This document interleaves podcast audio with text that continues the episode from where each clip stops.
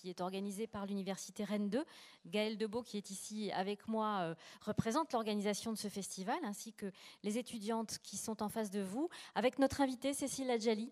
Un grand merci Cécile d'avoir accepté une fois de plus notre invitation pour venir évoquer ce sujet de la transmission qui est au cœur du festival cette année. Euh, je vais laisser euh, Gaëlle vous présenter euh, bien plus correctement. juste un, mot, veuillez penser à éteindre vos téléphones portables afin que voilà, la qualité de cette rencontre soit, soit préservée de, bout en bout. donc Cécile va s'entretenir avec les étudiantes qui sont avec elle ici. Ensuite, vous pourrez évidemment poser vos questions. Je laisse la parole à Gaëlle Debeau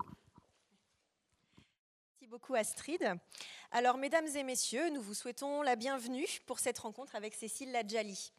Euh, cette rencontre est organisée dans le cadre du festival transversal. Vous avez, euh, pour euh, la plupart d'entre vous, un petit livret qui était sur votre chaise.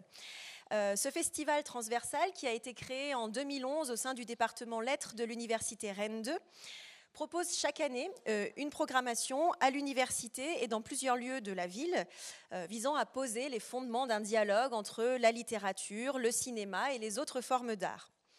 Euh, nous abordons chaque année une thématique transversale à travers des événements scientifiques, mais aussi des rencontres avec des écrivains, des artistes, des tables rondes, des projections cinématographiques et autres.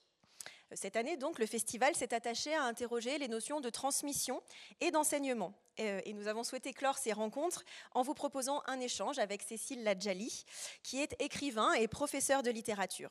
Car cet enjeu double de l'enseignement et de la transmission euh, est au cœur de ses préoccupations. Avant de laisser la parole à Cécile Ladjali et aux étudiantes qui ont préparé cette rencontre, donc Flora Diraison, Sophie Gallaudet et Pauline Guémas, quelques mots pour vous présenter Cécile Ladjali. Vous êtes donc écrivain, vous avez publié chez Actes Sud plusieurs œuvres romanesques et narratives qui interrogent la transmission. On peut par exemple citer vos deux derniers romans, euh, Illettré qui est paru en 2016 et Bénédicte qui est paru en janvier 2018. Vous avez également fait paraître un récit autobiographique, Chat ou la nuit, euh, dans lequel vous évoquez euh, votre histoire personnelle, mais aussi, entre autres, votre rapport à l'école et à la littérature.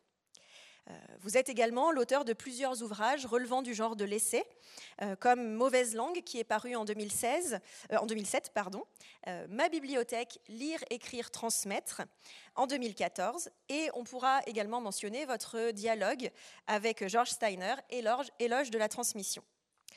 Dans ces ouvrages, vous réfléchissez à partir de votre expérience de professeur. Vous êtes en effet agrégé de lettres modernes euh, et vous avez enseigné dans différents vous, avez enseigné et vous enseignez encore dans différents établissements de Paris et de sa périphérie, également à l'université euh, où vous avez réalisé une thèse. Euh, donc c'est à partir de cette posture double qui est la vôtre, professeur, écrivain, euh, que nous souhaitons dialoguer avec vous aujourd'hui. Et avant de laisser la parole aux étudiantes, j'aurais une première question à vous poser. Vous avez peut-être entendu que j'ai présenté Cécile Ladjali en tant qu'écrivain et non pas en tant qu'écrivaine, en tant qu'autrice. Euh, voilà. et je crois savoir que vous préférez l'usage du, du, masculin pour justement l'utilisation de ce terme écrivain. Donc est-ce que vous pourriez nous dire un mot sur ce choix qui est le vôtre? Bon, merci, merci beaucoup pour cette présentation. Euh, on parle beaucoup hein, de cette féminisation de certains termes en ce moment parce que le combat à mener est légitime et indispensable. Euh, en, revanche, je pense que les, mots ont une histoire et, euh, moi, dans leur désinence, j'entends cette histoire et je souhaite l'embrasser complètement. Pendant longtemps, le métier d'écrivain a été un métier d'homme et les femmes d'ailleurs se sont se sont battus pour pouvoir euh, accéder au statut d'écrivain. Et alors, quand je vous parle, je crois que ça se voit que je suis une fille. Il n'y a pas, a pas de doute là-dessus. Euh, et ce que j'aime bien, moi, c'est la tension. C'est c'est cette espèce de, duel, de dialectique euh, qu'il y a entre les opposés. C'est d'ailleurs même la thématique que je file de livre en livre pour réaliser une forme à chaque fois à l'aune des mots, à la faveur du langage, réaliser une forme de synthèse entre ce qu'on sépare souvent dramatiquement. Donc moi, en tant que, quand je vous parle, je crois que ça se voit que je suis une femme, et je vous dis, en tant que femme, je suis écrivain, parce que je me souviens euh, de, de, cette, de, ce combat, de cette histoire, euh, euh, voilà, qu'ont traversé les femmes pour, pour devenir et être respectées en tant que, que femmes de lettres. C'était Virginia Woolf, hein, même encore au début du XXe siècle, hein, qui dans une chambre à soi le disait magnifiquement à quel point il était difficile pour une femme d'être considérée euh, autrement que comme une femme légère. Euh, dès lors qu'on affirmait être écrivain, elle tenait à, ce mot-là, à cette terminologie. Euh, et voilà. Et puis, je suis obsédée par une figure. Je vous parlais de la synthèse entre, entre les, les principes opposés. Je suis obsédée par une figure depuis la thèse de doctorat, qui est la figure de, de l'androgyne. Hein. C'est le sujet du dernier roman, Bénédicte, où l'action se passe beaucoup en Iran et où justement le, le, féminin là-bas est souvent bafoué et mon personnage euh, a recours à des stratégies très interlopes pour pouvoir euh, échapper au voile et à cette, cette féminité à laquelle on l'accule sans arrêt. Euh, Virginia Woolf, dans, dans, Une chambre à soi, le disait, pour elle, le génie littéraire est éminemment androgyne. Parce que quand vous êtes écrivain, vous devez avant tout quand vous écrivez un roman, faire l'expérience de l'altérité, faire l'expérience de l'autre, de ce que vous n'êtes pas.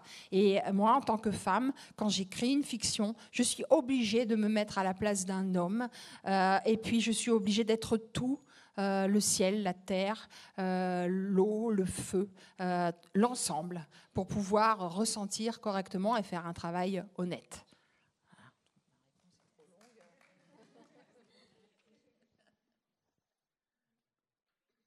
Alors, euh, Cécile Adjali, bonjour, merci d'être là. Alors moi, je voudrais commencer par euh, vous interroger sur le terme de transmission. Comme vous le savez, euh, la thématique de notre festival croise les notions d'enseignement et de transmission. Or, ça tombe bien, puisque dans vos ouvrages, ces deux notions sont interrogées. je pense notamment aux différentes métaphores qui jalonnent vos écrits et qui sont là pour penser la transmission. Donc ma question est la suivante. Pour vous, Cécile Ladjali, que veut dire transmettre? Alors, transmettre en tant que professeur, en tant qu'écrivain, euh, en tant que professeur avant, euh, avant, tout? Moi, je pensais, euh, justement, quand je parlais des différentes métaphores, je pensais par exemple à votre dernier roman Bénédicte, où vous parlez de la métaphore de la digestion, quand vous dites qu'il faut manger le livre. Oui. Et euh, sinon aussi la figure de l'enseignant prêtre, quand le personnage d'Angélique dit que son directeur de, enfin, les paroles de son directeur de thèse résonnent pour elle comme des prières, par exemple. Oui. Alors, euh, dans, dans, Bénédicte, donc le dernier livre où il est beaucoup question de l'Iran et de la figure de l'androgyne, il, il, y a cette figure de professeur de littérature comparée, Bénédicte Laude, qui enseigne la moitié du temps euh, à Lausanne et l'autre moitié du temps, quand le printemps arrive, à Téhéran. Et Bénédicte euh, inspire euh, des passions tout à fait contradictoires et à ses euh, étudiants et à ses étudiantes. Euh, pourquoi est-ce qu'il les affole complètement? C'est parce qu'il se donne littéralement à, à dévorer, j'allais dire en pâture, mais la, métaphore est christique hein, dans, dans, mon, dans, mon roman à ce moment-là. Il se donne littéralement, littéralement à manger à ses étudiants quand il fait cours. Son cours est une véritable action de grâce. Là, je suis dans la métaphore de l'Eucharistie. Hein. et euh, il, se, il, se, sacrifie, il, il donne tout.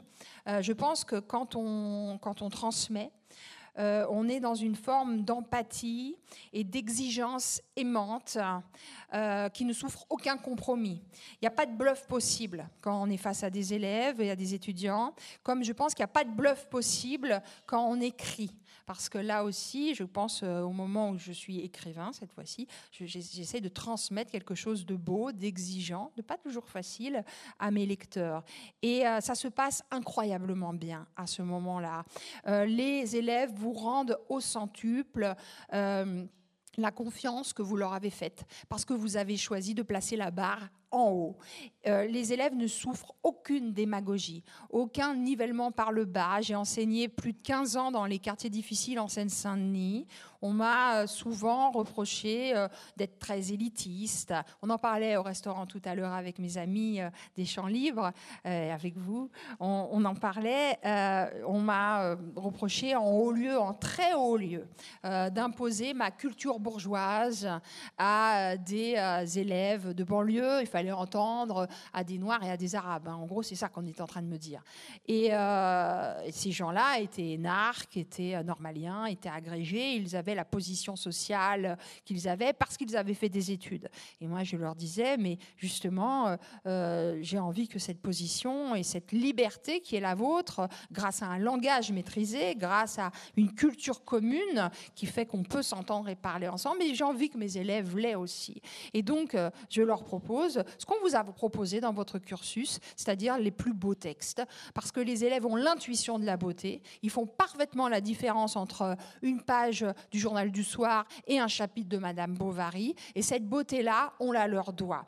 Donc c'est beaucoup plus difficile, évidemment, parce que dans ces quartiers-là, il n'y a pas les codes, parce qu'il va falloir répéter une fois, deux fois, dix fois les choses, peut-être aller un peu moins vite que dans les classes où tout est acquis à l'avance, mais ils nous, le rendent très bien. Ils sont très euh, respectueux euh, de, cette, euh, de cette gageure de l'exigence et de l'excellence qui a été faite au départ.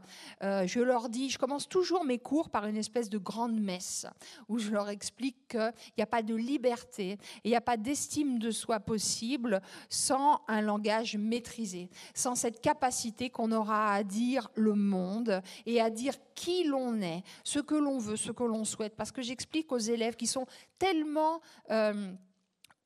obsédés par, euh, par la force, par une forme de virilité. Je leur explique que, au caïd de la cité, hein, que le pouvoir, la force, appartient à ceux qui ont les mots. Alors au début, ils rigolent parce que dans la cité, dans, les quartiers difficiles, ça fait un peu euh, efféminé, ça fait un peu bouffon euh, que d'afficher ouvertement son amour pour la littérature et le beau langage. Donc, euh, bref, ils me disent, ça fait pédé. Hein, bon.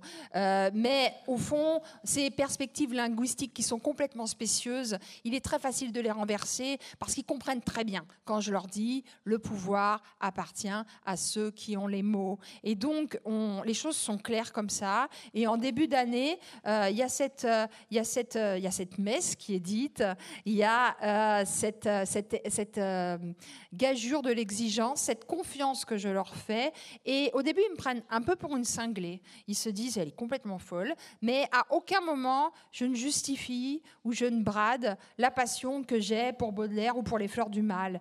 Et euh, j'aime plus que tout au monde euh, cette, euh, cet auteur-là. Et on va lire les fleurs du mal ensemble cette année. Alors au début, il me prennent un peu pour une faux folle.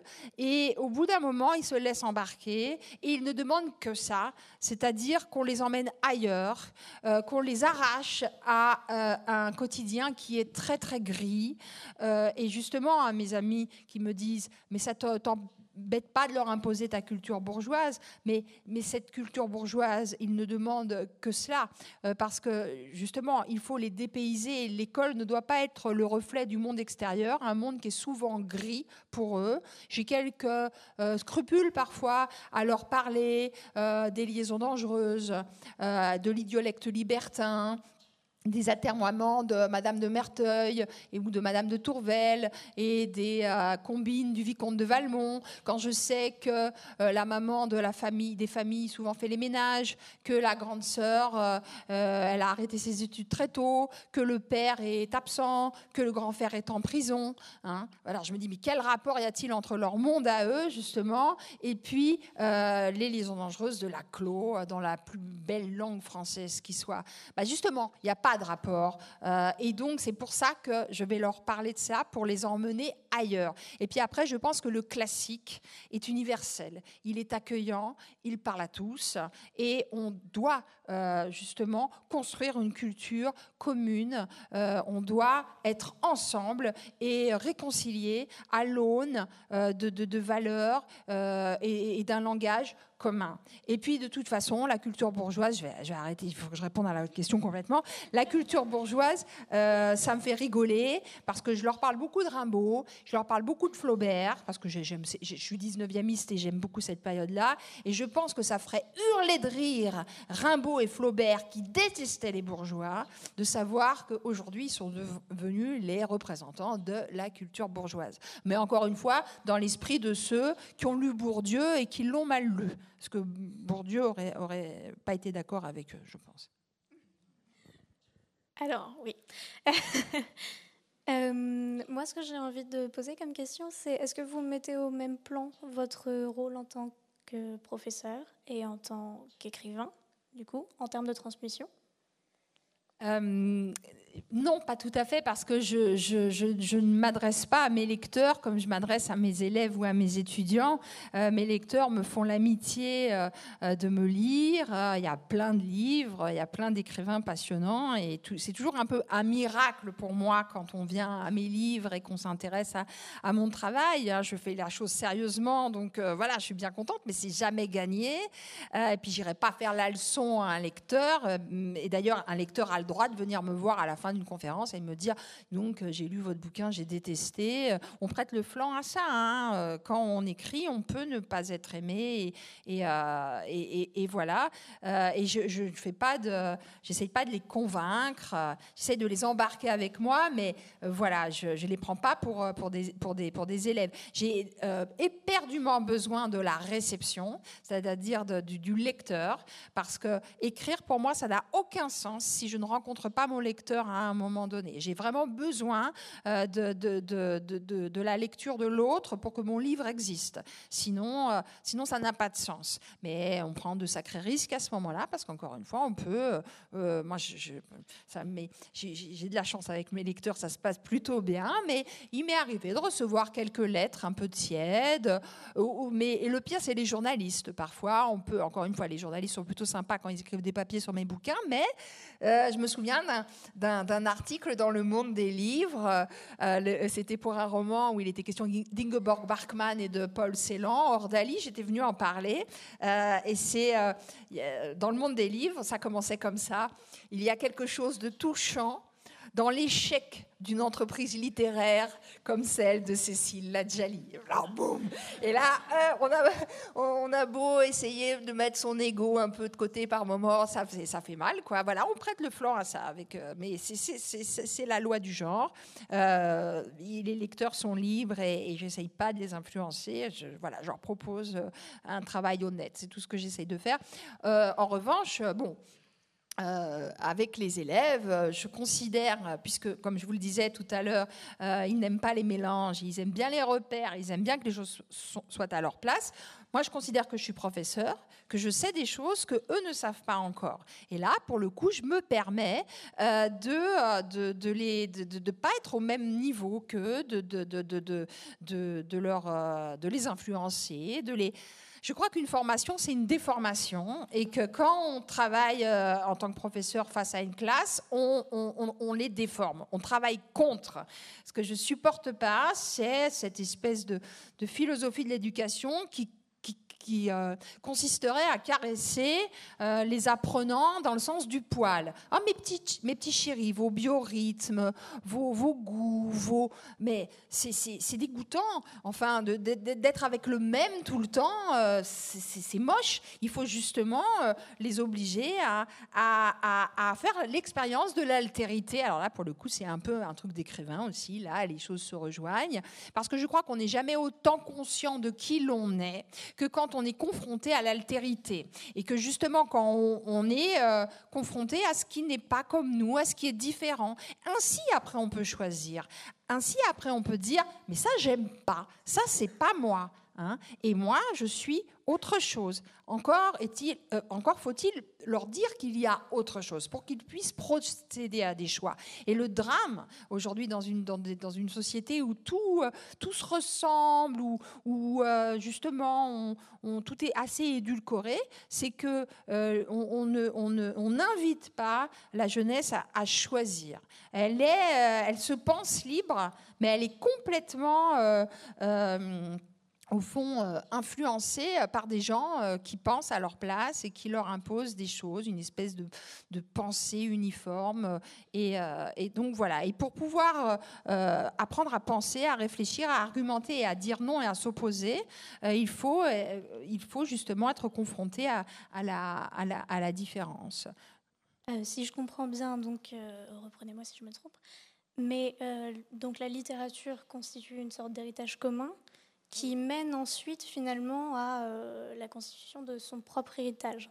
Oui, oui, il y, a ce chemin-là qui est fait. Euh, on, a, on a besoin, à l'heure des communautarismes, hein, on vit une époque qui est drôlement compliquée en ce moment. Je pense que plus que jamais, il est question euh, d'avoir des, des, valeurs, une langue commune, une histoire commune. il faut faire de nos élèves des, des héritiers. Il n'y a rien de plus douloureux euh, pour moi et pour les élèves hein, aussi, moi quand je les entends, eux quand ils me le confient, euh, quand je les entends me dire, mais, on ne sait pas d'où on vient.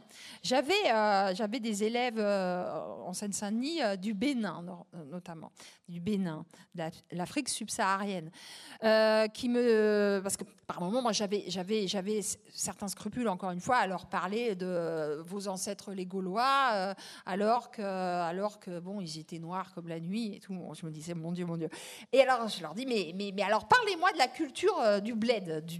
quand vous allez voir vos grands-parents au Bénin euh, l'été, euh, ça se passe comment? Et ils me disaient, bah, on nous traite de bounty. Excusez-moi, vous avez compris la métaphore, de noir-blanc. Vous voyez les bonbons, les bounty. Hein.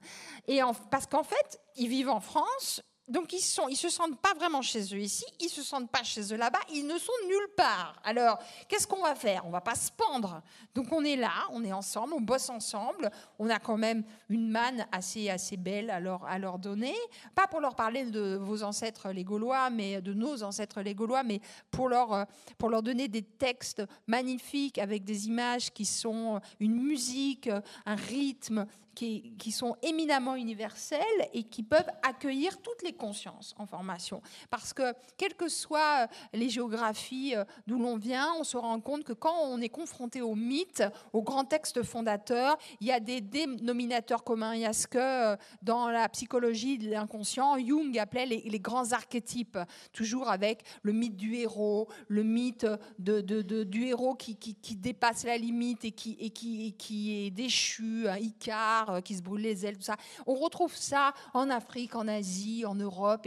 Et, donc, mais il n'y a que les grands textes qui contiennent euh, ces, ces, ces principes-là, archétypaux. Et c'est ça que je présente aux élèves parce que quel que soit l'horizon des gamins, ils se retrouvent tous autour d'une littérature euh, qui parle au plus grand nombre. Et à l'heure des communautarismes, il n'y a rien de pire que les ghettos linguistiques, que les, que les, que les lieux où on va rester parce que euh, dans, dans, dans, cet endroit-là, on va être avec des gens qui ont euh, le même langage que nous et on ne va pas dépasser cette frontière-là qu'on s'est imposée, dans laquelle on s'enferme. Je parle de ghetto linguistique, hein, parce que si on passe cette frontière-là, on va se retrouver avec des gens qui ont une autre langue et, ça va nous faire peur. J'en parlais au, déjeuner tout à l'heure et ça, c'est édifiant comme exemple. Je vous, donne cet exemple-là.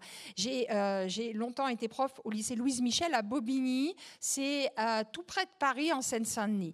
Il y a le métro qui arrive à Bobigny, c'est la ligne 5 du métro. On descend à Pablo Picasso, c'est le, le terminus. Bon. Et si vous prenez le métro de la ligne 5, vous êtes à 10 minutes à Paris centre. Et c'était le printemps. Je disais à mes élèves, mes lycéens, vous êtes amoureux, il fait beau. Prenez la ligne 5, allez vous balader au jardin du Luxembourg. Euh, il y a des fleurs, des petits oiseaux, super mignons. Vous allez adorer. Euh, c'est vraiment l'endroit où vous devriez aller. Quoi. Parce que c'est mieux que la dalle euh, et les barres d'immeubles. Non, madame, on n'ira pas parce que quand on est là-bas, on se sent mal à l'aise. Mais pourquoi est-ce que vous vous sentez mal à l'aise? Je croyais que c'est parce qu'ils n'avaient pas assez de sous. Mais en fait, des sous, ils en ont. Hein. Non, il, m'explique c'est parce que c'est à cause de notre accent, de notre, langue, du 9-3. Wesh, tout ça, je ne vais pas vous le faire. Hein. Et ils se sentaient complexés à cause de leur manque de mots, à, cause de leur incapacité à déplier une syntaxe, à aller jusqu'au bout d'une idée, à s'affirmer, ce qu'on disait au début. Et ça les, ça les mettait dans l'embarras. Et bref, ils préféraient rester dans leur ghetto linguistique et s'enfermer là, euh, plutôt que de, que, de, que de, passer la barre imaginaire du périphérique pour, pour changer d'air, pour découvrir un lieu magnifique. Et voilà, ils s'empêchaient. Et mes élèves étaient en train de, de reproduire, sans le savoir, euh, la métaphore platonicienne. Platon disait qu'il y avait euh, les les Grecs qui parlaient le grec de l'académie et qui vivaient à Athènes, dans la cité, hein, Athènes. Et à l'extérieur, il y avait tous ceux qui ne maîtrisaient pas le grec de l'académie, et Platon les appelait les barbares. Et mes élèves étaient en train de me dire qu'ils étaient des barbares. Hein, avec toutes les connotations contemporaines que ce mot peut avoir. Et donc, je pense que c'est moi, à ce moment-là, j'ai envie de pleurer. mes, élèves me disent, on n'ose pas sortir de notre ghetto linguistique parce qu'on n'a pas les mots. Mais moi, ma mission, mon devoir, c'est de leur donner des mots, pas des mots de précieuses ridicules, euh, snob et tout. Non, non, juste les mots qui sont les vôtres, qui sont les miens, pour qu'ils aient suffisamment confiance en eux pour pouvoir entreprendre ce voyage et aller vers l'autre et, euh, et, sortir de ce ghetto linguistique qui est le pire du pire, parce qu'on reste entre nous dans une promiscuité linguistique, parce que tout va sans dire, il n'y a pas besoin de, développer une syntaxe, de déployer un lexique, et la langue rétrécit à ce moment-là comme peau de chagrin, et vous savez très bien que le langage, c'est notre ontologie, c'est notre être, et quand les mots viennent à manquer, c'est notre humanité qui vient à manquer également. Et on comprend bien, voilà, jusqu'où ça peut, ça peut conduire de manquer de mots. D'accord. Donc, euh, merci. oui. oui, non, mais je vais laisser euh, parler Pauline, du coup. Merci. Bonjour. Alors, euh, nous souhaiterions également vous interroger donc plus spécifiquement en fait sur ce qu'il se joue quand on cherche à transmettre la littérature. Donc, vous avez écrit plusieurs ouvrages sur votre expérience d'enseignante de français. Donc également un ouvrage qui s'intitule donc Ma bibliothèque, lire, écrire, transmettre, portant plus largement sur la lecture et la place de la littérature dans votre vie. Ma question est telle comment concrètement faites-vous face à vos élèves pour transmettre les textes classiques. Alors concrètement, je, lis souvent les textes à haute voix. J'aurais un inspecteur de l'éducation nationale dans, la, dans ma salle, je serais radiée sur le champ parce que je perds un temps fou à lire à haute voix, mais je m'en fiche je prends le livre, un livre difficile. Hein. Par exemple, il n'y a pas longtemps, c'était euh, une vieille maîtresse de Barbet d'Aurevilly. Vous voyez, cette prose fin de siècle qui est dure. Hein. Et euh, je fais Bozo le clown, un peu comme je suis en train de faire là en ce moment. Euh, voilà, il y a quelque chose qui ressemble beaucoup au métier de comédien hein, dans, l'exercice de, la, transmission, le métier de professeur. On est sur scène et on, joue un rôle, on, joue la comédie. Et donc, on met le ton. On, voilà, et donc je, lis beaucoup à haute voix. Euh, je, je, n'hésite pas non plus, parce qu'ils m'invitent à le faire. Je, ne leur dis pas que je suis écrivain, mais ils le découvrent un jour ou l'autre et ils sont, ça les amuse beaucoup, ils sont fiers de ça.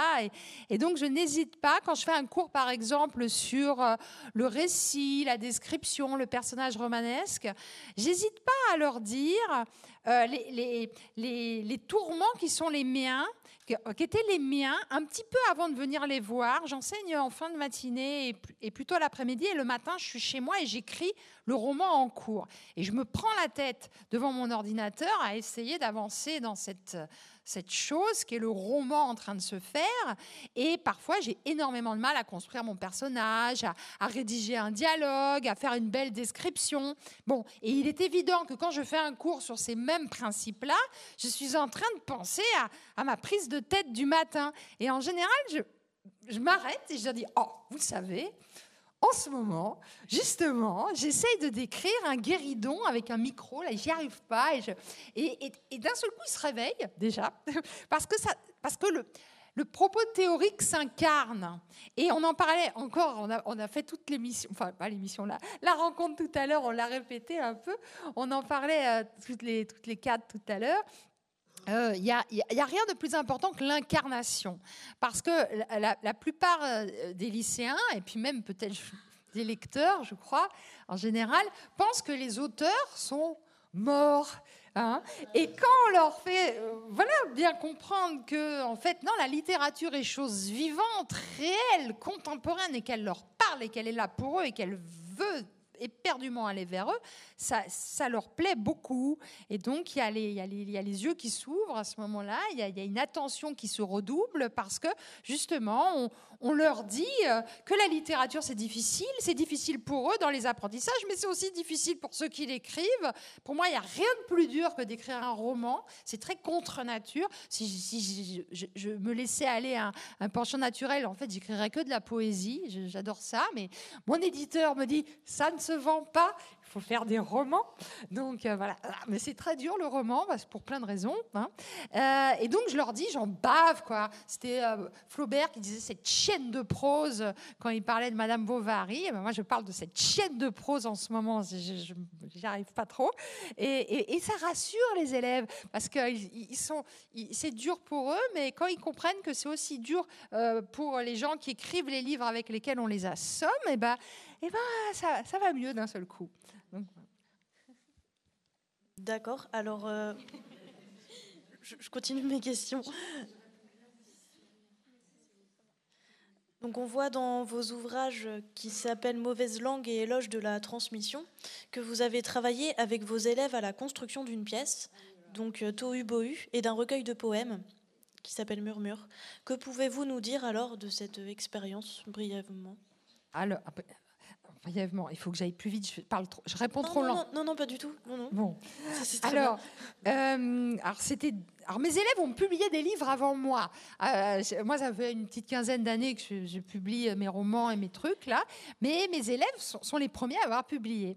En fait, l'année où j'étais. Euh, je raconte souvent cette histoire. Hein, Astrid, tu l'as peut-être déjà entendue, je sais pas, je vais répéter. Euh, L'année où j'étais, c'était en 98, l'année où j'étais euh, professeur, j'étais au début de ma carrière hein, de prof de lettres, j'étais professeur de lettres au lycée euh, Eugène Delacroix à Drancy. Drancy, vous savez. Et euh, à mes élèves de Drancy, des élèves de seconde, des lycéens pas, pas forts du tout, hein, lycéens même un peu difficiles.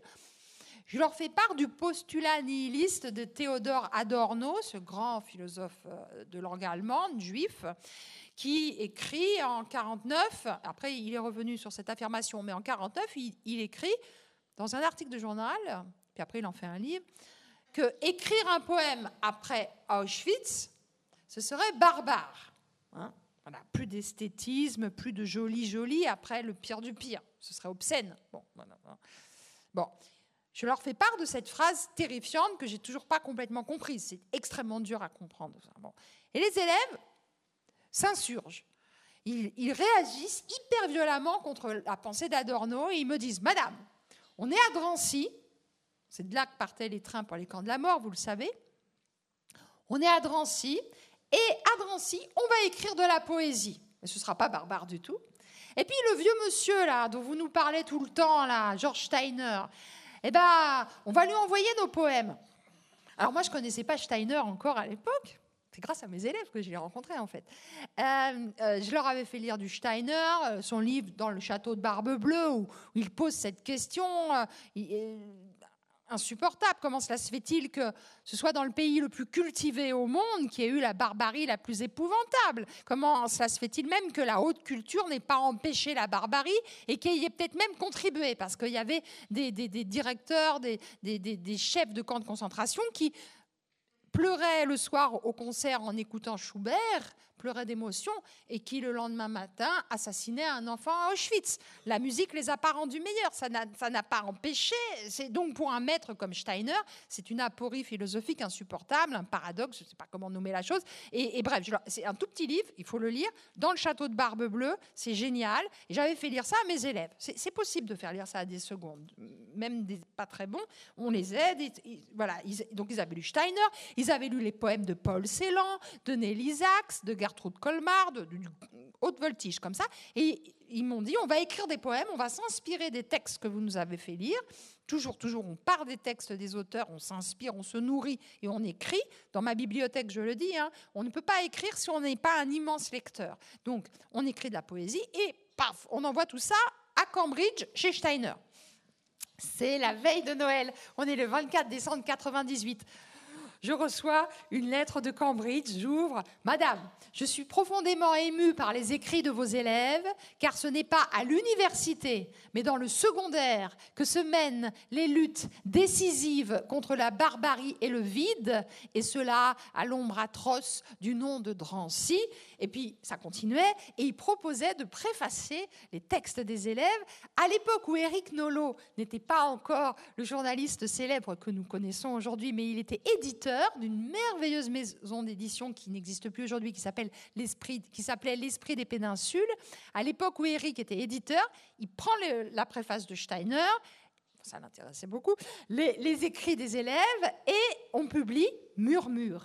Et là, les élèves euh, étaient hyper fiers de, cet objet et ils nous apprenaient deux choses, les élèves. Première chose, c'est que les mondes pouvaient se rencontrer. La haute culture d'avant-guerre humaniste, Steiner, c'est pas rien, Georges Steiner, hein, et la Seine-Saint-Denis. Steiner leur a tendu la main, il n'avait pas de conscience à se faire et tout. il était profondément touché, c'était très, euh, c'était très sincère. Et puis, autre chose, et ça c'est encore plus beau, je trouve, c'est que des élèves pas très forts, hein, voilà, en français, en littérature, à Drancy, scolarisés à Drancy, contre le souvenir de la nuit, du vide et de la barbarie ces élèves ont eu le réflexe de la poésie. Hein. Et je crois que voilà, tout est, tout est possible à partir de là. Ça, c'était une première expérience, murmure. L'autre expérience, c'est Tohu Bohu. Alors ça, c'est... Euh, ils sont montés sur scène, ils ont, ils ont, ils ont écrit un livre aussi. C'est une pièce de théâtre où il est question euh, de, d'une de lutte entre les communautés euh, juives, tchèques et allemandes à Prague à la fin du 19e. Euh, je, vous, je, vous, je, vous, la fais courte. Et ils sont montés euh, sur scène, mis en scène par... Non, euh, c'est pas eux qui sont montés sur scène. Ils ont écrit la pièce, mais la, pièce a été jouée par des acteurs professionnels. C'est Daniel Mesguich qui a fait la préface, et c'est William, le fils euh, de, Daniel, qui a mis en scène sa troupe de comédiens. Et les élèves, encore une fois, ont, vu leur travail porté à la scène. Mais c'est c'est pas de Tohubohu dont je voudrais euh, parler pour le théâtre. C'est d'une autre pièce, Sarrazine, d'après le roman de, de, Balzac, le court roman de Balzac, parce que là, les élèves étaient sur scène, mis en scène par William Mesguich toujours. Euh, les élèves euh, supportent beaucoup de violence, ne se choquent pas d'un tas de trucs, mais alors il y a un thème qu'ils ne supportent pas, parce qu'ils sont adolescents, parce qu'ils construisent leur, leur vie amoureuse et sexuelle. Il y a un thème qu'ils ne supportent pas, c'est l'homosexualité. Ça les rend fous. Hein. tout de suite, ça, ça les choque. Et, bon, bref. Et donc, justement, puisque moi, je, travaille contre, je leur avais fait lire Sarrazine de Balzac, où il est question en fait d'un sculpteur, une espèce de pygmalion, qui a plus d'inspiration, qui retrouve l'inspiration en allant à l'opéra. Il tombe amoureux de Zambinella, une belle cantatrice. Le problème, c'est que Zambinella, c'est un castrat. Et quand ils s'en compte, oh mon Dieu, mon Dieu, c'est affreux. Bon, bref. Et donc, je leur ai demandé d'adapter euh, ce roman de Balzac, qu'il faut lire aussi, c'est vachement bien, euh, pour le théâtre. Et donc, ils étaient sur scène complètement travestis, parce que déjà, dans leur corps, maquillage, robe et tout, et puis ils jouaient euh, une histoire où il était question de, d'homo, hein, donc voilà, et donc tout, le travestissement était partout. Leur syntaxe, ils parlaient pas du tout euh, comme, comme dans la vraie vie, leur corps, euh, l'histoire, enfin bon, bref, et en fait, ils ont complètement assumé ça, et les copains qui étaient là se sont pas du tout moqués, parce qu'ils avaient senti le travail au cordeau de, de, direction d'acteurs de, William. Les gosses étaient tendus jusqu'au bout des ongles, tout était maîtrisé.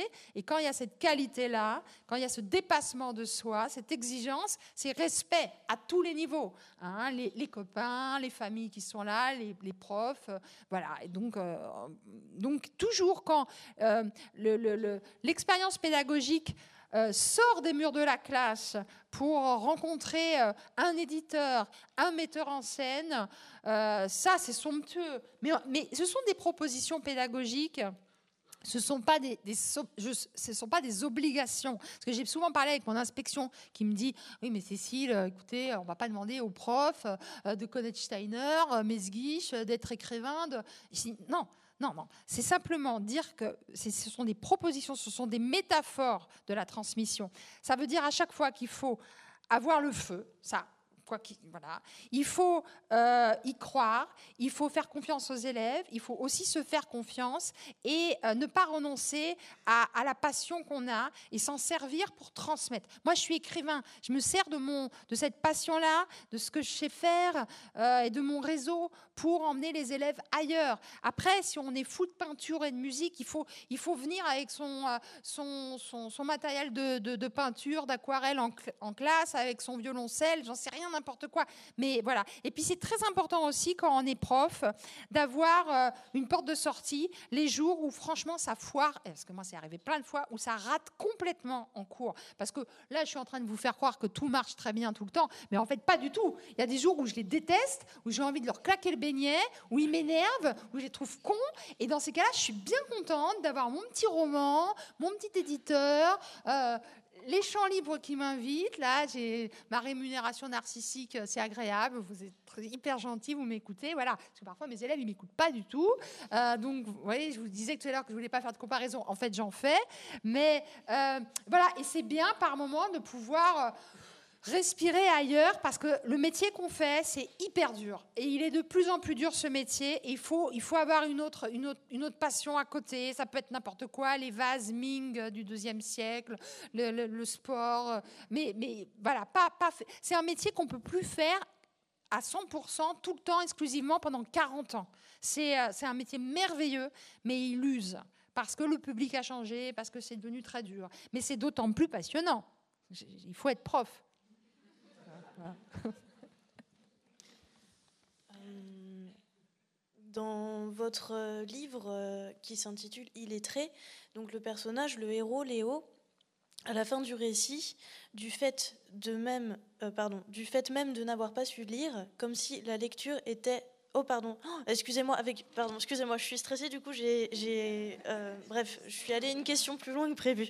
Euh, à la lecture de votre roman Illettré, on s'aperçoit que le personnage de Léo, qui est le, protagoniste du roman, est certes illettré, mais sait très bien s'exprimer. Selon vous, peut-on écrire ou parler sans avoir lu? Alors, euh, c'est une très bonne question. Là, vous pointez peut-être une invraisemblance par rapport au principe de réalité. Hein. Le roman doit, doit être... Euh, c'est compliqué le roman. Euh, parfois, il y a des.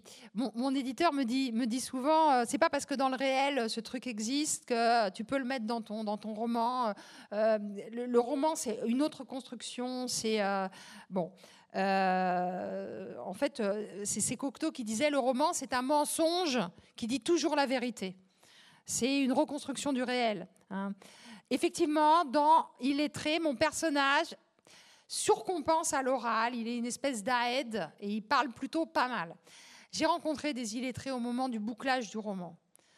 Je me suis rendu compte qu'en fait, quand vous êtes illettré, c'est-à-dire que vous n'arrivez pas bien à écrire ou, à lire, je ne parle pas d'analphabétisme, je parle d'illettrisme, une grande difficulté à lire et à écrire, en général, vous parlez pas bien non plus. Vous parlez pas bien non plus. Mais moi, j'ai inventé une fiction et, et, même là, il est très sous sa forme. Là, c'est une deuxième version.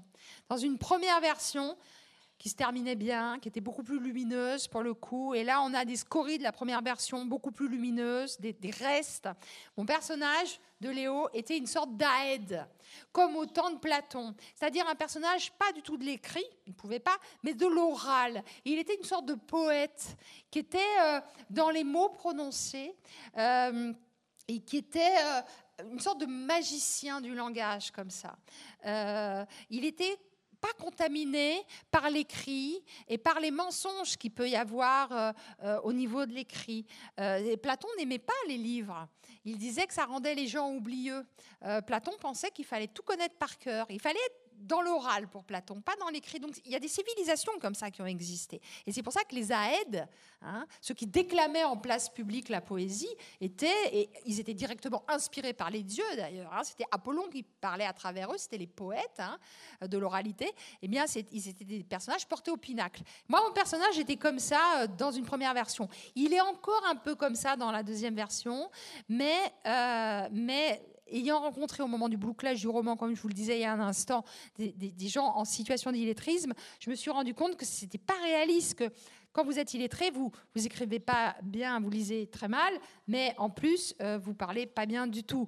Donc euh, voilà, mon, roman est un mensonge qui qui, qui, dit toujours la vérité, ma vérité, une certaine vérité. Euh, et j'ai trafiqué les choses, j'ai reconstruit le réel pour faire un roman. Mais dans la vraie vie, c'est pas exactement comme ça. Des, des gars comme Léo, ça n'existe pas. Il parle encore trop bien.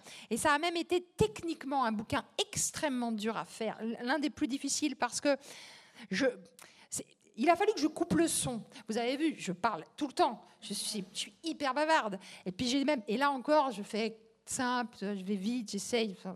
Mais, mais en général, je peux être très, très, ça peut être très enflé, très, très, très, bon bref. Et là, il fallait que j'arrête, que je n'écrive pas comme d'habitude parce que ça ne pouvait pas coller. Euh, toute, l'histoire est vue à travers le point de vue interne de mon personnage. Et mon personnage, il a 100 mots à son vocabulaire. Et donc, il fallait que je, parle comme Léo. parce que c'est moi qui parle, en fait. C'est lui qui parle, mais c'est moi qui suis derrière. Et donc, il fallait que je coupe le son. Et il ne fallait pas pour autant que je sacrifie la littérature et, la poésie, hein, la puissance littéraire du texte, que j'espère quand même. Il fallait pas que je sacrifie cela, ce grand principe-là, au sujet. Hein. Et c'était extrêmement dur à faire. Et pour ça, j'ai trouvé des, petits moyens techniques pour écrire ce livre, notamment les scènes dans le cimetière où Léo se parle à lui-même. On a des petites scènes presque de théâtre avec un langage qui va à l'os, qui est minimaliste, mais qui, qui, qui est, je pense, très beau malgré tout. Mais euh, voilà, c'est pas comme je suis en train de faire des grandes, grandes phrases. Et même, j'ai des lecteurs hein, qui m'ont pas raté, hein, parfois, qui m'ont dit, mais par moment quand même, euh, Léo, il pense des trucs, c'est pas possible. Là, c'est vous qu'on entend. Ouais, ouais, sans doute, euh, sans doute. Mais bon, c'était très dur le dosage. Hein. C'était un livre techniquement hyper difficile à faire. Euh, il est très. Merci. Merci. Alors, on retrouve plusieurs exemples de mauvais enseignants dans vos œuvres comme euh, cet enseignant dans Bénédicte qui se sert de l'étymologie pour prouver ses idées misogynes, ou comme ces enseignants dans Chabou la nuit qui ne savent euh, pas écouter leurs élèves, ou encore euh, cet autre enseignant dans Illettré qui abuse de sa position vis-à-vis de ses élèves. selon vous, qu'est-ce qu'un bon enseignant ou un mauvais enseignant? Et avez-vous eu un modèle ou un contre-modèle? Alors, euh, le modèle, oui, ça a été Steiner, mais j'ai eu de la chance parce que Steiner a été gentil avec moi, parce que Steiner, il n'est pas toujours très très gentil. Hein. Euh, je me souviens, c'est très connu une soutenance de thèse où il était directeur de recherche et puis il a a, il, a, il a juste fait la liste de toutes les fautes d'orthographe à, chaque page de, la thèse. Il a commencé à énumérer le truc, il s'arrêtait plus. On lui a dit d'arrêter. Non, il pouvait être odieux, mais avec moi, il a été très aimant. Il a, il a vraiment été dans une sorte de partage de, de, dons comme ça. Je crois qu'il y a, il y a cette, il cette idée-là de, de, de, de, donner, de donner euh, sans concession, de générosité. Et, ce métier-là, si on, si on sent qu'on n'a pas cette envie de donner, et qu'on veut garder pour soi un savoir, euh, il faut, faut pas le faire ce métier-là. Moi, j'ai souvent fait de la, de la, formation avec des néo-titulaires qui venaient d'avoir le CAPES ou l'agrégation. Je, parlais avec des, gens adorables, hein, mais qui, me disaient bah moi j'ai appris un tas de trucs, mais de toute façon je ne vais pas en parler à mes élèves parce qu'ils vont pas comprendre. Je devinais derrière ces affirmations quelque chose de pire encore. Je crois qu'ils ne voulaient pas donner ça. C'est pas que la tâche leur semblait insurmontable, elle leur semblait sans doute assez insurmontable, mais c'est pas ça. Je crois qu'ils ne voulaient pas donner ça. J'étais très très bouleversée hein, en ayant cette intuition. Bon, voilà, je ne sais pas ce que sont devenus ces jeunes profs. Ils ne doivent pas être très heureux dans leur travail parce qu'encore une fois, il faut aller avec ce qu'on adore et parler de ça tout le temps aux élèves, sinon on s'emmerde. On s'emmerde et les élèves s'emmerdent. Donc tout le monde s'emmerde, donc c'est raté. Donc ça va pas du tout. Donc, euh, donc euh, un, bon enseignant, c'est quelqu'un qui donne. C'est quelqu'un qui donne et donc qui va recevoir beaucoup. Parce que les élèves peuvent être très généreux, comme ils peuvent être abominables si on n'est pas dans le don. Hein, ça, c'est pas des, c'est pas des, saints non plus. Hein. Nous non plus, mais eux non plus. Et après, le mauvais, le mauvais, bah, le mauvais prof, à contrario, c'est celui qui, qui ne donne pas c'est celui qui, euh, bah, dans Chab ou la nuit, qui est le texte que je m'étais dit que je n'écrirais jamais, et qui est en fait un hommage rendu à mes parents euh, adoptifs. Hein, Robert et Janine Ladjali, qui sont morts tous les deux aujourd'hui. Hein. je suis d'origine iranienne, mais j'étais adoptée quand j'étais toute petite. Parce que ma mère biologique iranienne, qui était fille-mère dans les années 70 à Téhéran, elle ne pouvait pas me garder parce qu'on n'aurait pas une vie. Hein. toutes les deux, ça aurait été un cauchemar.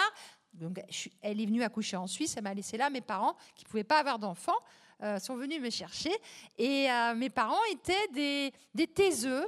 Euh, ils m'ont toujours dit que j'étais adoptée, mais ils n'étaient pas du tout rentrés dans les détails. Et, et Chabou la nuit, c'est le livre que je m'étais dit que je n'écrirais jamais.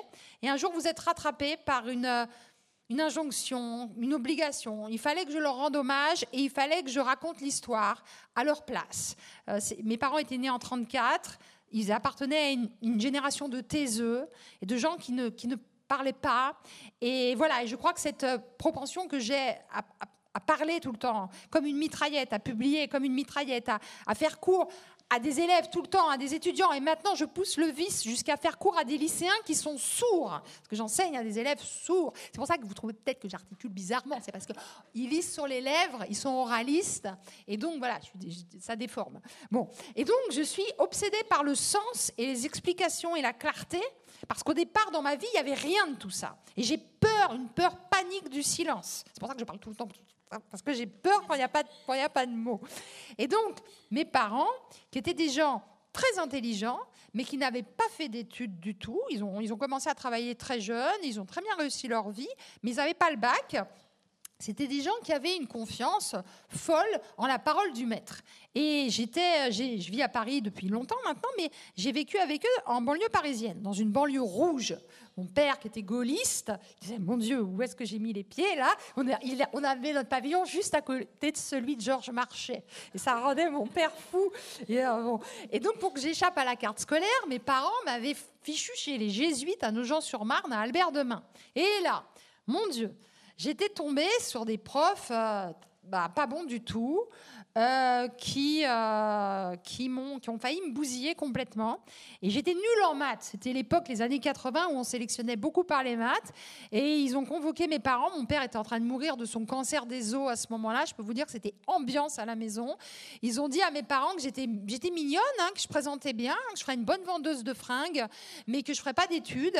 Et mes parents, qui avaient une grande, grande, grande confiance en la parole du maître, m'ont pas soutenu. Ils pensaient que ces gens avaient raison et j'ai été, pour être dégagée du bahut, c'était la fin de la seconde orientée dans une filière technologique où il y avait plein de maths, mais il n'y avait pas de, C'était les premières G, vous savez, de l'époque. C'est des très bonnes sections, mais c'était pas fait pour moi du tout. Je suis pas du tout contre les sections techno, loin de là, mais c'était pas fait pour moi. Et donc on m'a envoyé là-bas, donc dans un autre bahut. Je me retrouvée dans un grand lycée public qui était très bien. Et là, j'avais 19 de moyenne en français.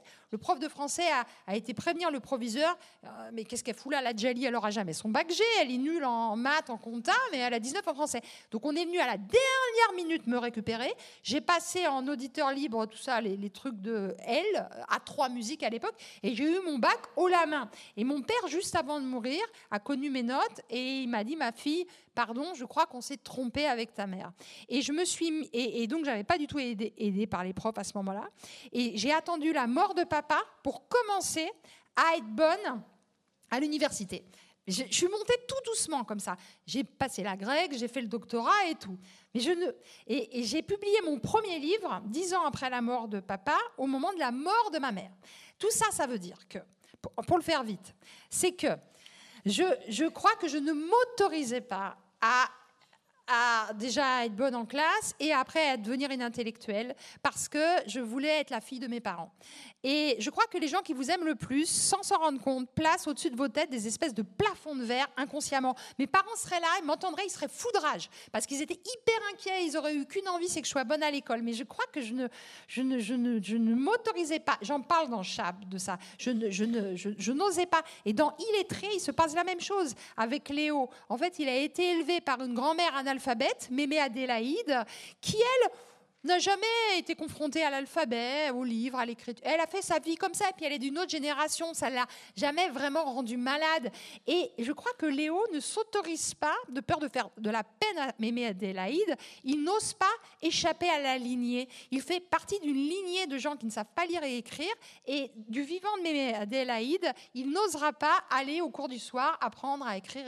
Il le fera à la mort de Mémé Adélaïde. Et ça, je n'ai aucune imagination, je n'invente jamais rien dans mes romans, en fait. Et, ça, ce truc-là, c'est un truc que j'ai compris par rapport à mon expérience. mes parents n'étaient pas illettrés du tout, mais j'ai compris qu'il y avait quelque chose de cet ordre-là. Se planter à l'école comme ça, c'était bizarre. C'était pas normal. Je, n'osais pas. Je n'osais pas. Et je suis persuadée que si mes parents étaient vivants aujourd'hui, je ne serais pas en ce moment à vous parler de mes bouquins parce que je n'aurais jamais écrit. J'en suis sûre. C'est comme ça. Voilà. C'est des parcours euh, bizarres. Et donc je remercie mes très mauvais professeurs qui m'ont donné la, rage. Merci beaucoup. Euh, dans votre roman, euh, votre roman illettré met en lumière la difficulté que représente l'apprentissage et le fait également que l'on peut désapprendre à lire. Euh, en quoi la connaissance et le savoir peuvent-ils faire peur? Avez-vous été vous-même confronté à des élèves qui avaient peur de sortir de l'ignorance? Oui, on, parle de la peur de l'échec, mais je crois qu'il y a la peur de la réussite aussi. C'est quelque chose qui, qui, est angoissant je crois que le, chef-d'œuvre, le grand texte, euh, impressionne, terrifie. Et le rôle du maître, c'est d'être cette courroie de transmission entre le chef-d'œuvre qui, de toute façon, nous écrase tous.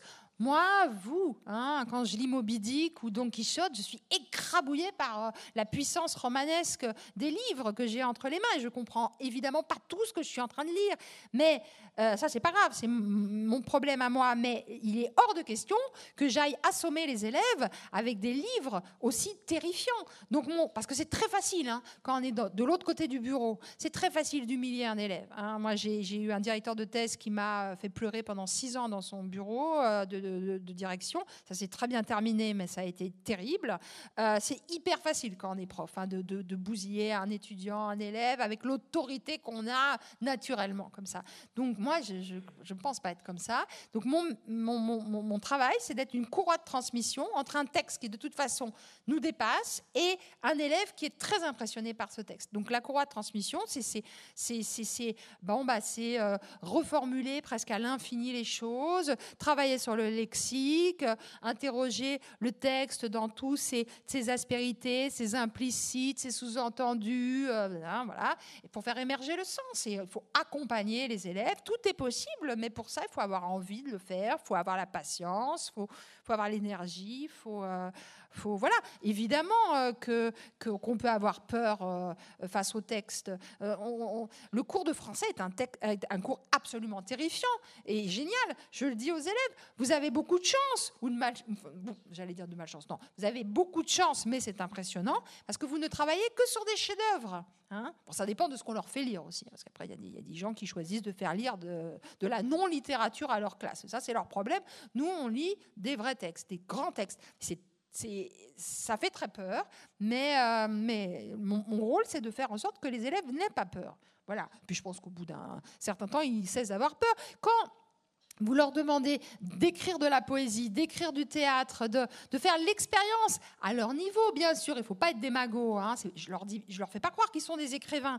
Mais quand ils vont eux-mêmes inventer les métaphores, eux-mêmes inventer le dialogue théâtral, ils vont après s'emparer euh, de, de, d'Apollinaire, du poème à étudier en classe pour le bac, ou euh, de la tirade ou des stances du site de Corneille pour présenter à l'oral du bac, ils vont s'emparer des grands textes d'auteurs de façon beaucoup plus sereine, dès lors que eux, ils auront mis la main à la pâte, ils en auront écrit du théâtre, ils en auront écrit des poèmes. Voilà. Encore une fois, je leur fais faire ce que, ce que, ce que je fais. Moi-même, je, et il n'y a aucune schizophrénie entre mes deux métiers. Pour moi, ces deux métiers sont merveilleusement complémentaires. Il y a plein de vases communicants. Et d'ailleurs, euh, souvent, mes élèves m'inspirent quand j'écris quand de la fiction. J'ai écrit un roman qui s'appelle Aral. Euh, mon personnage est sourd. Mes élèves sont sourds. Voilà. Illettré, j'ai jamais travaillé avec des illettrés parce que mes élèves passent le bac.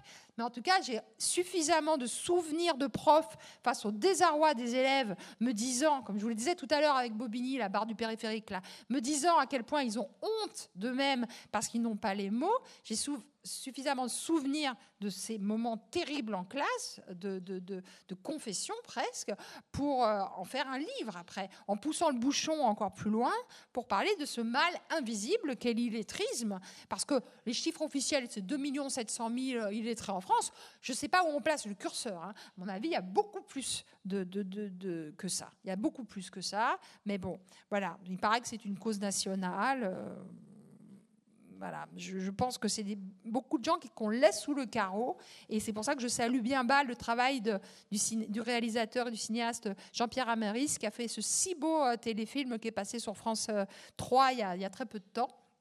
Il est très, c'est d'après le roman, et euh, c'est un, un, très bel objet politique, poétique et, pédagogique aussi que ce film, parce que justement, ce qu'il y a de bien avec la télé et le service public, c'est que vous pouvait toucher beaucoup de monde d'un coup. Et euh, voilà, il y a eu beaucoup de gens qui ont vu le téléfilm. Et voilà, il y a, j'espère, une prise de conscience parce que l'illettrisme, c'est, c'est un mal qui est d'autant plus terrible qu'il est invisible. Et il y, y, a vraiment une forme d'empêchement, d'handicap là.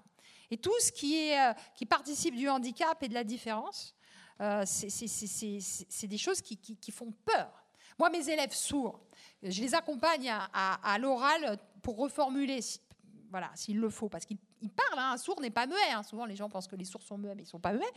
Hein, mais, mais quand, et parlez pas comme ça, alors c'est parfois difficile de comprendre. Bon, voilà, moi je le comprends très bien. Et donc, ils vont passer l'oral comme ça. Euh, et parfois, moi, il faut que je reformule. Et, le nombre de fois où j'ai des collègues de lettres, bon, ils n'ont pas été prévenus. C'est vrai que c'est pas sympa. Ils sont prévenus le jour même, qui voient arriver mes élèves comme ça. Ils se reculent j'ai envie de leur dire, eh, euh, c'est pas contagieux, hein, vous voyez. Et donc, la différence, eh, mais ça c'est humain, mais il faudrait évoluer aussi, hein, apprendre un peu. La différence fait peur, voilà. Et, euh, et, ces gens qui sont en situation d'empêchement à cause de leur illettrisme se recroquevillent, euh, se, se, planquent dans leur coin, inventent des stratégies terribles pour pas qu'on voit parce qu'ils ont honte. Et quand, euh, quand l'autre est face à ça, c'est le cas de Sibylle, hein, dans l'amoureuse de Léo dans Il est très, elle, est, elle a, elle a des réactions très ambiguës à l'endroit de Léo.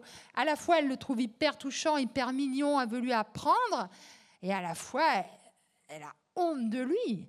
Elle, elle, J'ai employé une, phrase un peu, un peu vulgaire, un peu sexuelle à un moment peut-être dans, dans, le livre, elle s'imagine faire sa vie avec lui et euh, avec ce gars illettré. Et d'un seul coup, elle s'était imaginée au lit avec ce garçon incapable de bander. Voilà. Et il y a cette espèce d'impuissance linguistique chez Léo qui, euh, qui, qui, qui, fait fantasmer Sibylle et qui la renvoie même à l'idée d'une impuissance même sexuelle. Il y a quelque chose qui la crispe complètement. Et elle, est, elle a ces deux sentiments vis-à-vis de Léo, de tendresse incroyable et de, et de dégoût et de rejet. Et, et ça va pas marcher leur histoire. Parce qu'elle va elle, va pas pouvoir supporter d'aller à des soirées entre copains avec un espèce de débile par moment comme ça euh, voilà. Et par moment elle sort de ses gonds elle en peut plus. Elle fait tout pour lui réapprendre à lire à écrire. Et, et par moment elle en peut plus. Et, et, Léo dans Il est très va passer son temps relativement à l'amitié ou à l'amour, à croiser des gens qui euh, vont euh, le prendre sous son aile et qui vont laisser tomber l'affaire. Parce que décidément, c'est trop difficile. Et c'est très difficile d'accompagner euh, la différence. Très, très difficile. Parfois, il faut presque de la sainteté pour ça. Hein. Voilà. Et vu que nous ne sommes pas des saints. Merci beaucoup. Donc maintenant, je pense qu'on va passer aux questions du public. Donc si vous avez des questions, n'hésitez pas.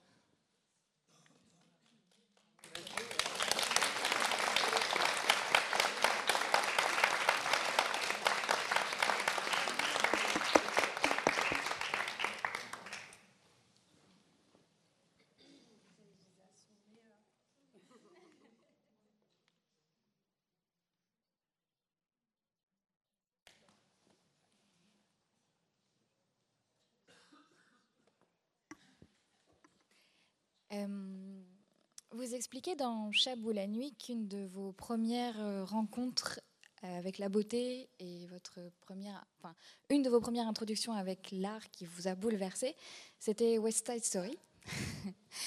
et donc, si la, qui est quand même plutôt une œuvre de la culture populaire, qu'on considère comme de la culture populaire, sans l'introduire à l'école, pour laisser la place à des grands classiques, comment est-ce qu'on peut, d'après vous, pouvoir inciter à marier ces deux cultures-là, populaire et classique on peut, quand on est dingue de West Side Story, euh, se servir de West Side Story pour euh, après étudier Roméo et Juliette de, Shakespeare, parce que c'est la même histoire, hein, de toute façon.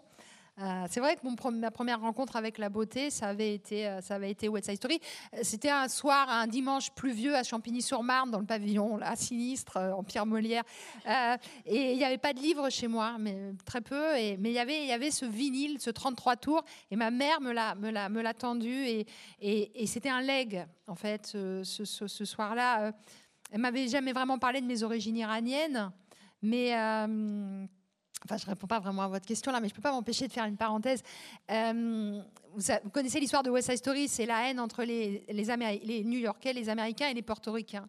et, et ma mère, elle m'a dit quelque chose ce soir-là en me tendant ce vinyle elle m'a parlé de l'identité, de l'identité, et j'étais vraiment victime de racisme dans le bahut où j'étais. Je lui en parlais pas, j'avais pas envie de lui faire de peine, mais et j'ai et donc moi quand j'ai vu West Side Story au cinéma euh, d'arrêt d'essai à côté de chez moi, j'avais 12 ans, j'ai dû partir aux toilettes en pleurs tellement il y avait un truc bizarre dans ce film, je comprenais pas ce qui se passait, et je l'ai revu à 20 ans. Je sais pas si vous vous souvenez de la dernière scène euh, quand, euh, comme une piéta, Maria, elle a le, corps de Tony qui vient d'être descendu par les, les Sharks dans les bras, on dirait une piéta de Michel-Ange. Mais Nathalie Wood, quand elle se lève et qu'elle a son, son châle noir sur la tête et qu'elle le croise comme ça, mais c'est juste une Iranienne avec son hijab. Et là, j'ai dit, bon sang, c'était ça qu'elle me disait ma mère. Mais, elle n'y avait pas pensé, mais bon. Bref, ce truc était hyper important. Culture populaire, c'est vrai que j'ai tendance euh, souvent à rejeter pour dire il faut travailler sur les chefs-d'œuvre et les chefs-d'œuvre pour répondre bien à votre question, je crois que euh, ce qui est important, c'est de toujours finir par arriver au classique, au grand texte. Mais il n'y a pas de saut moyen pour ça, loin de là. Et puis, What's Story, c'est un chef-d'œuvre aussi. On peut très bien se servir d'œuvres de, plus, plus, plus accessibles, plus faciles, comme d'un marchepied pour arriver justement euh, au grand texte qui fait si peur. Ça peut faire partie du travail de celui qui est la courroie de transmission, justement, comme je le disais. Euh, oui, oui. Euh, voilà. Mais, mais, ne pas se nourrir que de cela. Hein. Parce qu'encore une fois, rien remplace le choc, qui est la conséquence de la rencontre entre euh, une conscience en formation et un grand, grand texte. Comment vous expliquer que les petits-enfants de 2 ans, de 3 ans, ils demandent à leurs parents en boucle tous les soirs, tu me redis euh, les, les fables de La Fontaine euh, Les fables de La Fontaine, c'est super dur. C'est encore, c'était au programme de l'agrégation il n'y a pas longtemps. Et évidemment que les petits, ils vont pas, ils savent pas ce que c'est que la monarchie absolue, ils savent pas ce que c'est que le problème qu'a eu Fouquet avec Vaux-le-Vicomte, ils savent pas ce que c'est que le jansénisme, ils savent pas ce que c'est que toutes ces choses-là du XVIIe siècle. Ils ne peuvent pas mesurer toute l'envergure philologique et historique des fables. N'empêche que ce qu'ils sentent, les tout petits, c'est qu'il y a dans ce texte-là, hyper puissant, une musique incroyable, des images chatoyantes, une exigence de beauté que qu'on ne peut pas trouver dans un texte euh, pour ados ou écrit pour les gosses parce que ce serait facile. Et, je crois que ce dont on va se souvenir plus tard, c'est ce qui nous aura à un moment un peu écrasé. Et je crois que ce qu'on ne comprend pas, ça nous enseigne profondément. Et il faut mettre dans les mains des plus jeunes ces textes-là un peu impressionnants parce que, parce que là, il se passe un truc qui ne peut pas se passer avec un autre type de texte. Mais ça, bon, voilà, j'ai souvent eu des discussions houleuses euh, sur ce sujet. Je reste assez persuadée de ça pour euh, le voir avec mes enfants, avec mes élèves, j'en suis sûre. Hein.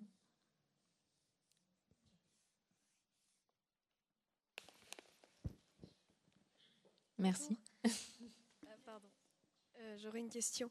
Euh, dans votre livre Éloge de la transmission, où vous avez écrit avec Georges Stein, il y a un moment, vous parlez de d'oublier.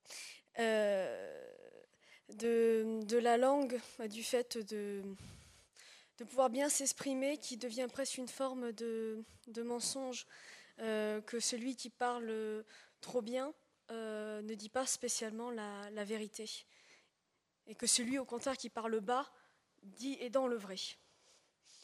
Oui, alors là, je je me souviens plus de ce, développement, mais euh, effectivement, on a des, exemples philosophiques et historiques très connus. Hein. Les sophistes euh, que détestait Platon, c'était ceux qui avaient un langage tellement sophistiqué, ça vient de là, hein, qu'ils pouvaient donner au faux, au mensonge l'apparence de la vérité.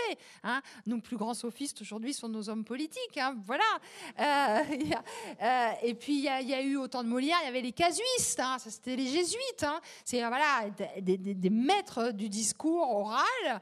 Euh, voilà au point de, paralyser, d'hypnotiser, comme dans le livre de la jungle, le serpent K. non, c'est pas K, c'est K, ou K. Non, je sais plus comment il s'appelle. Le voilà, euh, les fous. Et puis, euh, donc effectivement, il faut se méfier euh, du trop beau langage. Il faut se méfier du trop beau langage. Bon, après, je pense que il faut soi-même être suffisamment nourri et avoir suffisamment de mots en sa possession pour pouvoir euh, déceler l'imposture chez celui qui parle trop bien. Et c'est pour ça que je ne vais pas faire l'apologie euh, du mauvais langage ou d'un langage trop pauvre pour, pour euh, conforter mes, élèves dans l'idée qu'il ne faut pas trop bosser, il ne faut pas trop en faire, parce qu'ils risqueraient, s'ils s'y mettaient, de tomber dans le mensonge et le sophisme. non, non, non, il faut bien maîtriser le langage, avoir un maximum de, de, de, mots à son, à son actif pour pouvoir justement ne pas être dupe des, des, des, des discours euh, euh, spécieux, etc. Hein. Mais c'est vrai que c'est assez fascinant, ça, cette, euh, cet art du, discours qui, justement, va du côté du, du, mal quoi, et, de, et du faux. Et, voilà. Oui.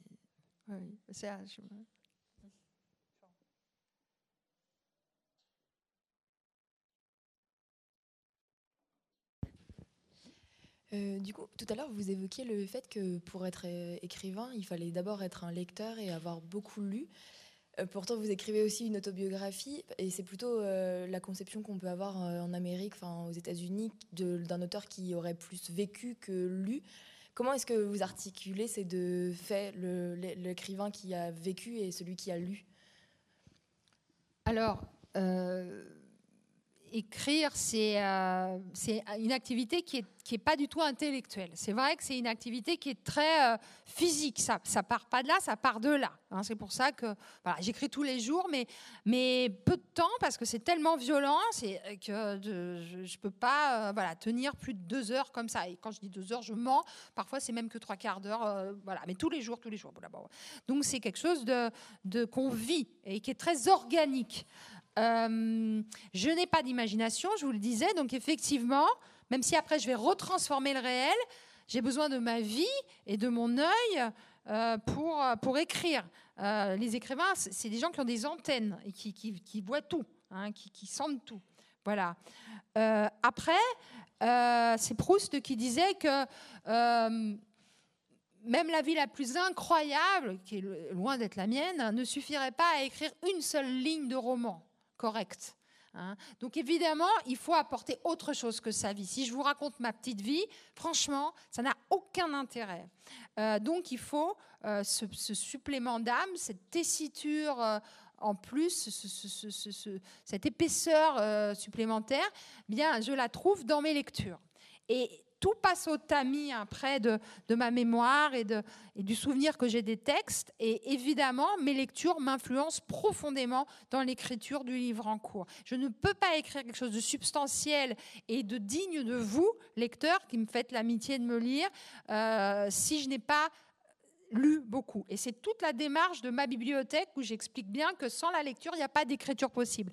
Après, Chabou la nuit, c'est un livre que j'ai, qui arrive euh, du point de vue, il y a écrit roman, hein, mais c'est, tout est vrai, je n'ai rien inventé, j'ai simplement stylisé euh, les choses parce que je ne pouvais pas tout dire. Euh, c'est quand même un livre qui arrivé en septième position. Avant, j'avais écrit un certain nombre de romans. J'ai pas commencé par celui-là parce que euh, déjà j'avais pas envie et puis j'étais pas c'est très dur une autobiographie il faut pas la rater parce qu'on n'en écrit qu'une hein. donc et mon éditeur euh, m'a dit oulala là là, tu sais euh, Tournier quand il a écrit les météores j'aimais bien il me comparait à Tournier ça me faisait plaisir après il a plus rien fait de bien hein.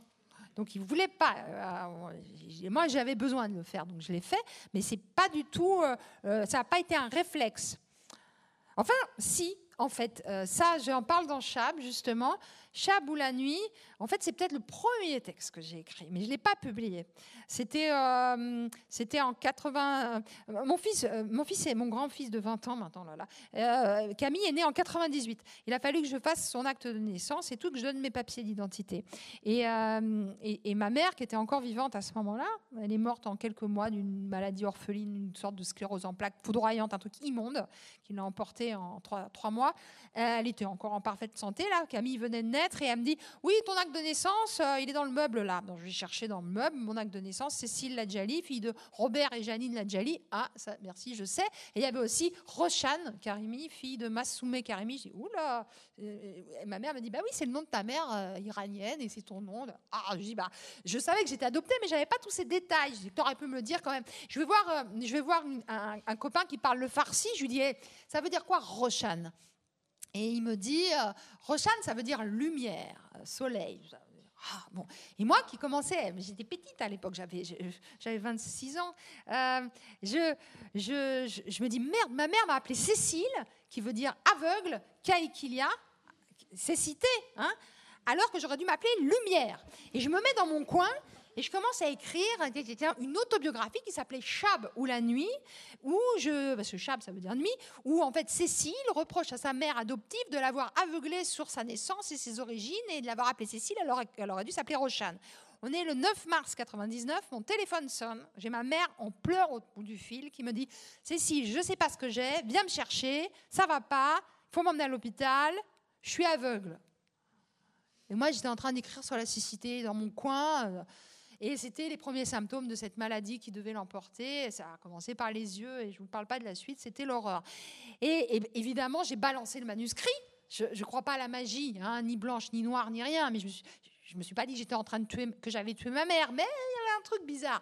Donc ce truc-là, effectivement, c'était le premier texte, mais il n'était pas mûr et j'avais pas les épaules pour le tenir. Je l'ai balancé et j'ai repris cette, entreprise autobiographique euh, huit livres après, quoi. Voyez. Hein. Mais euh, c'est très casse-gueule de, parler de sa vie, euh, en tout cas de commencer par ça, je pense. Même si c'est le réflexe qu'on a, et c'est le réflexe que j'avais eu. J'avais besoin de bosser quand même, j'avais besoin de lire. Hein.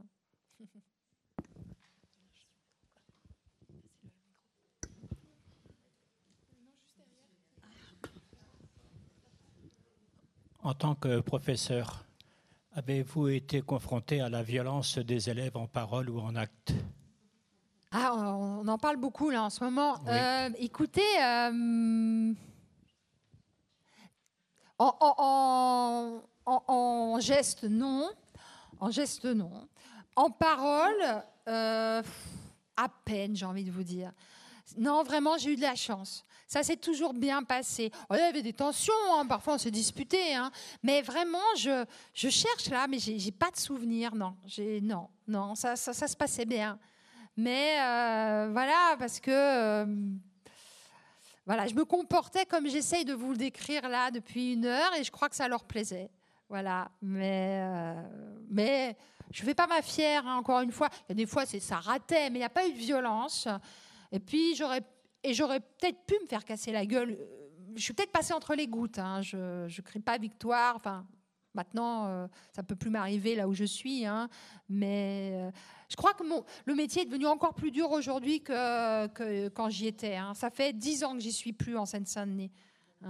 Je crois que c'est encore plus dur maintenant. Donc, faudrait... Bon, mais là, je, vais retourner beaucoup dans une action qu'on fait avec Muriel Magellan, justement, la, scénariste d'Illettré, qui est aussi romancière. On a créé des dialogues, euh, on envoie des binômes. Nous, on a commencé à le faire, nous deux.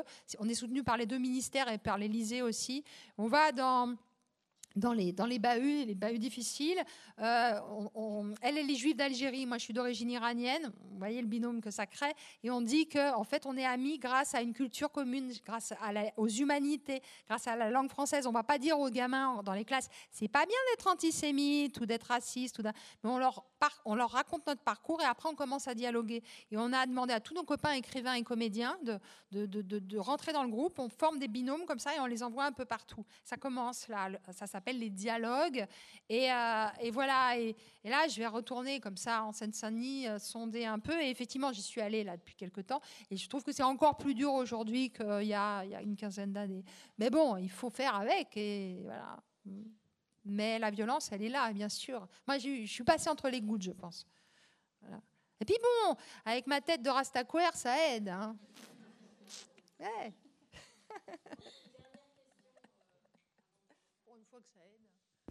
Oui, je vais essayer de bien prononcer. Euh, d'abord, je vais vous remercier de, nous avoir parlé. Vous êtes très agréable à écouter. Et puis, euh, ce que je pensais, je me disais, bah, en fait, euh, pour être professeur de français, c'est quand même bien d'être écrivain, quoi, en gros. Bah, c'est peut-être pas garanti d'être bon professeur parce qu'on est écrivain. Mais je pense que vos élèves, vous avez donné envie aux élèves de faire des poèmes et de faire des théâtres. C'est un peu grâce à vous, je pense. Moi, je ressens ça comme ça. Voilà. Merci pour, pour, votre, pour cette rencontre. Merci, monsieur.